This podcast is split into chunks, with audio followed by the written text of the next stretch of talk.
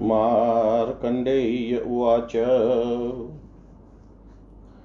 ततः प्रसन्नो भगवान् भानुराखिलाञ्जनान् व्रीयतां यदभिप्रेतं मतः प्राप्तुं द्विजादय। मार्कण्डेय उवाच। ततस्ते प्रणिपत्योऽचुविप्रक्षत्रादयो जना शशाध्वशंसितां सुमवलोक्य पुरस्थितं प्रजा ऊचु भगवन्यदिनो भक्त्या प्रसन्नस्तिमिरापः। दशवर्षसहस्राणि ततो नो जीवतां नृप। निरामयोजितारातिषुकोशस्थिरयौवन मार्कण्डेय उवाच ततेतयुक्त्वा जनाम्बाश्वान् मुनै ते अपि लब्धा वरात् दृष्टा समाजग्मुजनेश्वरम्। यथावृतं च ते तस्मै नरेन्द्रायन्यवेदयन् वरं लब्ध्वा सहस्रांशो सकाशादखिलं द्विज। तच्छ्रुत्वा जहसे तस्या सा पत्नी मानिनी द्विज। प्रहस परम्या ताहसोद्गततनुरुहा स च राजा चिरं दद्यो नाह किञ्चि च तं जनं ततः निभूपं हर्षा पूरितमानसा दिष्टया आयुषा महिपालवरस्त्वेत्याहन्तपतिं तथा तया मुदा भर्ता मानिन्याथ सभाजित नाह किञ्चिन्महिपालश्चिन्ता जडमना द्विज सा पुनः प्राह भर्तारं चिन्तयानमधोषुमुखम् कस्मान् हर्षं भयोषि परमाभ्युदये नृप। दशवर्षसहस्राणि निरुजस्थिरयौवन। भावि त्वमद्य प्रभृतिं किं तथापि न दृश्यसे, किन्तु तत्कारणं ब्रूहि अचिन्ताकृष्टमानस परमाभ्युदयेऽपि त्वं सम्प्राप्ते पृथिवीपते। राजोवाच कथमभ्युदयो भद्रै, किं सभाजयसे च माँ प्राप्तो दुःखसहस्राणां किं सभाजन जनमिष्यते। दशवर्षसहस्राणि जीविष्याम्यहमेकक न त्वां तव विपत्तो मे किन्नं दुःखं भविष्यति। पुत्रान् पौत्रान् प्रपौत्रांश्च तथान्यानिष्टबान्धवान् पश्यतो मे मृतान् दुःखी ते पश्यतो मे मृतान् दुःखम् किमल्प हि भविष्यति। भृत्येषु चातिभक्तेषु मित्रवर्गे तथा मृते भद्रे दुःखं पारं मे भविष्यति तु सन्ततम्। यै मदतपस्तप्तं कृशे धर्मसि, धर्मनिसन्ततै ते मरिष्यन्त्यं भोगी जीविष्यामिति धिक्करम् शेयमापद्वरारोहे प्राप्तनाभ्युदयो मम, कत्वां मन्यसेन त्वयं तसभाजयसे हृद्यमाम मानिन्युवाच, महाराज यथा तत्त्वं तदैतनात्र संशय। मया पौरेश्च दोषोऽयं प्रीत्या नालोकिस्तव एवं गते अत्र किं कार्य नरनाथ विचिन्त्यतां नान्यथा भावी यत्प्राह प्रसन्ने भगवान्नवि राजोवाच उपकारः कृतः पौरैः प्रीत्याभृत्यैश्च यो मम। कथं भोक्ष्याम्यहं भोगान् गत्वा तेषामनिष्कृतिम्।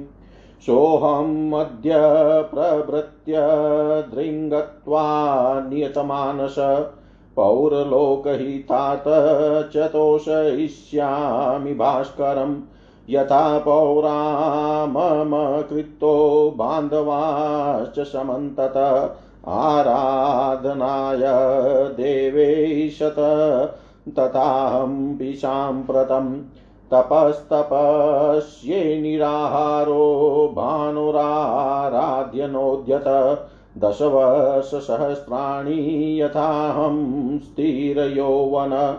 तस्य प्रसादादेवस्य जीविष्यामि निरामय।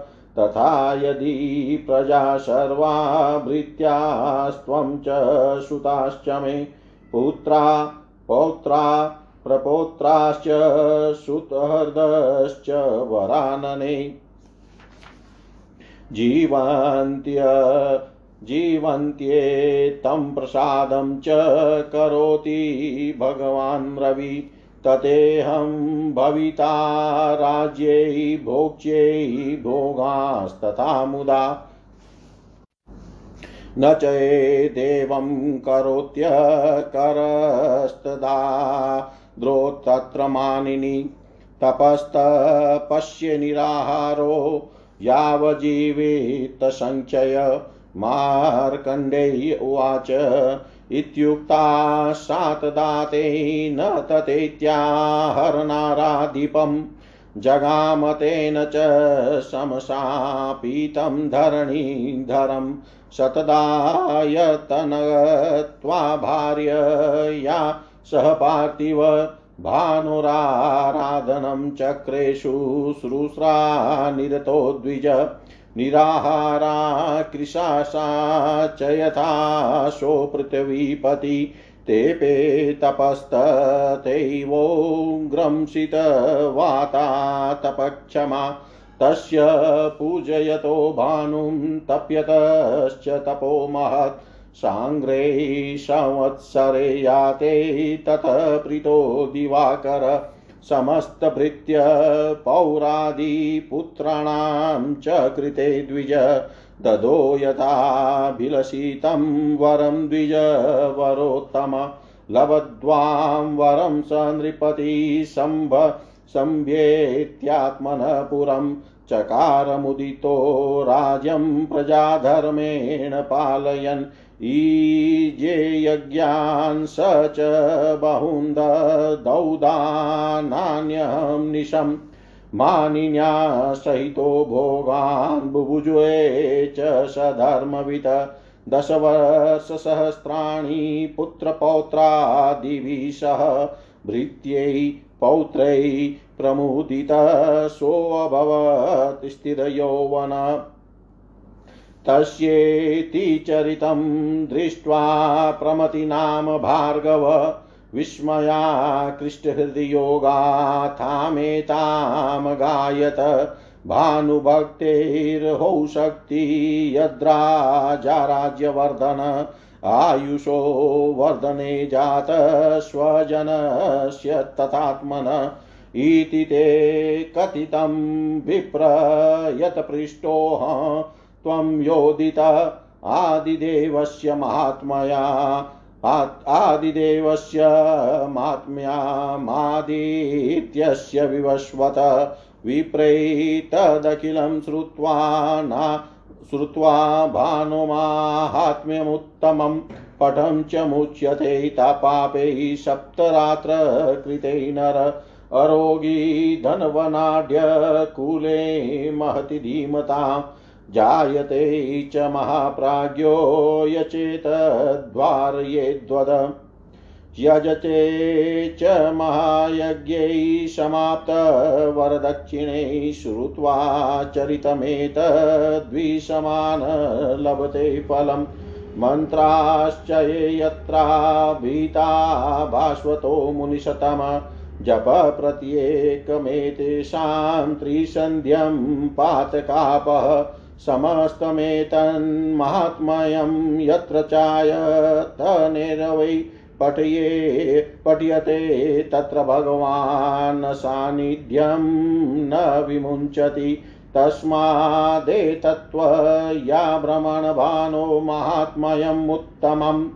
धार्यं मनसिजाप्यं च महत्पुण्यमभीप्सता श्वाणशृङ्गिमतिशोभन्नाङ्गी पयस्विनङ्गा प्रददाति यो हि शृणोति चेत्तन्य अहमात्वमावानरसमन्तयो पुण्यफलं द्विजाग्र्य इति श्रीमार्कण्डेयपुराणे भानुमाहात्म्यं नाम सप्ताधिकशततमोऽध्याय सर्वं श्रीशां सदाशिवाय अर्पणम् अस्तु ॐ विष्णवे नमः, ॐ विष्णवे नमः, ॐ विष्णवे नमः।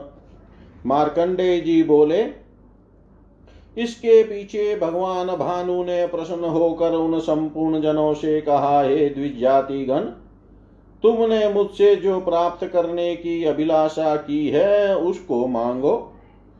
तब दिव्जाति प्रजागणों ने उष्णांशु को सन्मुख देग ब्रह्म सहित प्रणाम कर उन वर देने वाले जगदीश्वर से कहा, प्रजा ने कहा, हे भगवान, हे तिमिरहारी यदि आप हमारी भक्ति से प्रसन्न हुए हैं तो हमारे राजा राज्यवर्धन निरामय रोग रहित विजित शत्रु पूर्ण कोश और स्थिर यौवन होकर दस हज़ार वर्ष जीवित रहे। मार्कंडे जी बोले, हे महामुने, भगवान उस सब प्रजा से तथास्तु कहकर अंतर्धान हो गए। और वह भी वर लाभ करने से प्रश्नचित हो राजा के समीप आए। हे द्विज सहस्त्रांशु सूर्य के समीप वर लाभ इत्यादि जो कुछ हुआ था ब्राह्मणों ने वह सब राजा से निवेदन किया। हे द्विज नरेंद्र पत्नी मानिनी, यह सुनकर अत्यंत हर्ष को प्राप्त हुई तथा परम हर्ष से शरीर पुलकित हो गया। किंतु राजा उनसे कुछ न कहकर बहुत काल तक चिंता करते रहे। इसके उपरांत मानी ने मानिनी ने प्रसन्न चित्त से, पति से कहा, हे महिपाल, सुवृद्ध आयु के द्वारा आप वृद्धि को प्राप्त हुजिए। हे द्विज आनंद चित मानिनी के द्वारा इस प्रकार सत्कार को प्राप्त होकर भी राजा ने चिंता कुलचित से कोई उत्तर नहीं दिया। तब मानिनी फिर नीचे को मुख किए चिंता कुल भरता से कहने लगी, हे नृप, आप ऐसे आनंद के समय भी किस निमित्त हर्ष को प्राप्त नहीं होते? आप रोग रहित और स्थिर यौवन होकर अब से दस हज़ार वर्ष जीवित रहेंगे, इस पर भी आप प्रसन्न क्यों नहीं होते? हे पृथ्वी पते, ऐसे आनंद काल के उपस्थित होने पर भी किस निमित्त आप चिंता कुल हो रहे हैं? इसका कारण प्रकाश कीजिए। राजा बोले, हे भद्रे! राजा बोले जय भद्रे, मेरा क्या भाग्योदय हुआ? तुम क्यों मेरा सत्कार करती हो? सहस्त्रों दुख के प्राप्त होने में क्या आनंद भोगूँगा? मैं अकेला दस हज़ार वर्ष जीवित रहूँगा, किंतु तुम नहीं रहोगी। सुतराम, तुम्हारी विपत्ति में क्या मुझको दुख नहीं होगा? पुत्र, पौत्र, प्रपौत्र और अन्य अन्य प्रिय बांधवों की मृत्यु देखने से क्या मुझको अल्प दुख होने की संभावना है? हे भद्रे अत्यंत भक्त, भृत्यगण और मित्रों के मरने पर मुझको सदा अपार दुख अनुभव करना पड़ेगा। जिन्होंने मेरे लिए ही नशों को सुखाकर तपस्या की है, उनकी भी मृत्यु होगी। किंतु मैं जीवित रहकर भोग, सुख अनुभव करूँगा। यह क्या मुझको धिकार नहीं है? हे वरारोहे, यह जो दस हज़ार वर्ष की परमायु है, सो मुझको आपदा उपस्थित हुई है। यह भाग्योदय नहीं है। तुम इस बात को बिना विचारे क्यों मुझे हर्षित करती हो? मानिनी बोली, हे महाराज, आपने जो कहा, यह इसी प्रकार दुख कर है। इसमें संदेह नहीं। मैंने तथा पौर वर्ग ने आपके प्रीति प्रीति से यह दोष नहीं देखा। हे नरनाथ, ऐसा होने पर अब क्या कर्तव्य है? सो विचारिए, क्योंकि भगवान रवि ने प्रसन्न होकर जो कहा है, वह मिथ्या होने वाला नहीं है।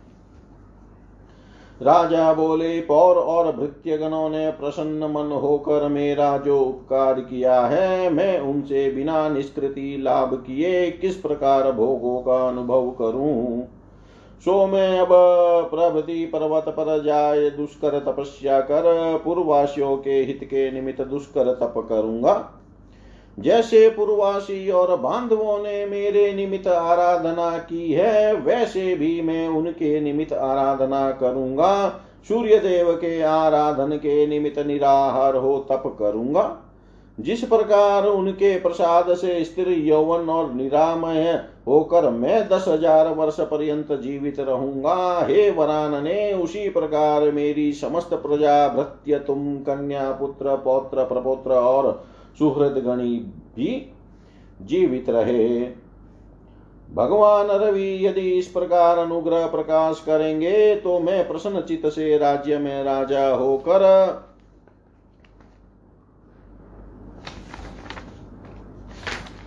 समस्त राज्य सुख भोग करूँगा।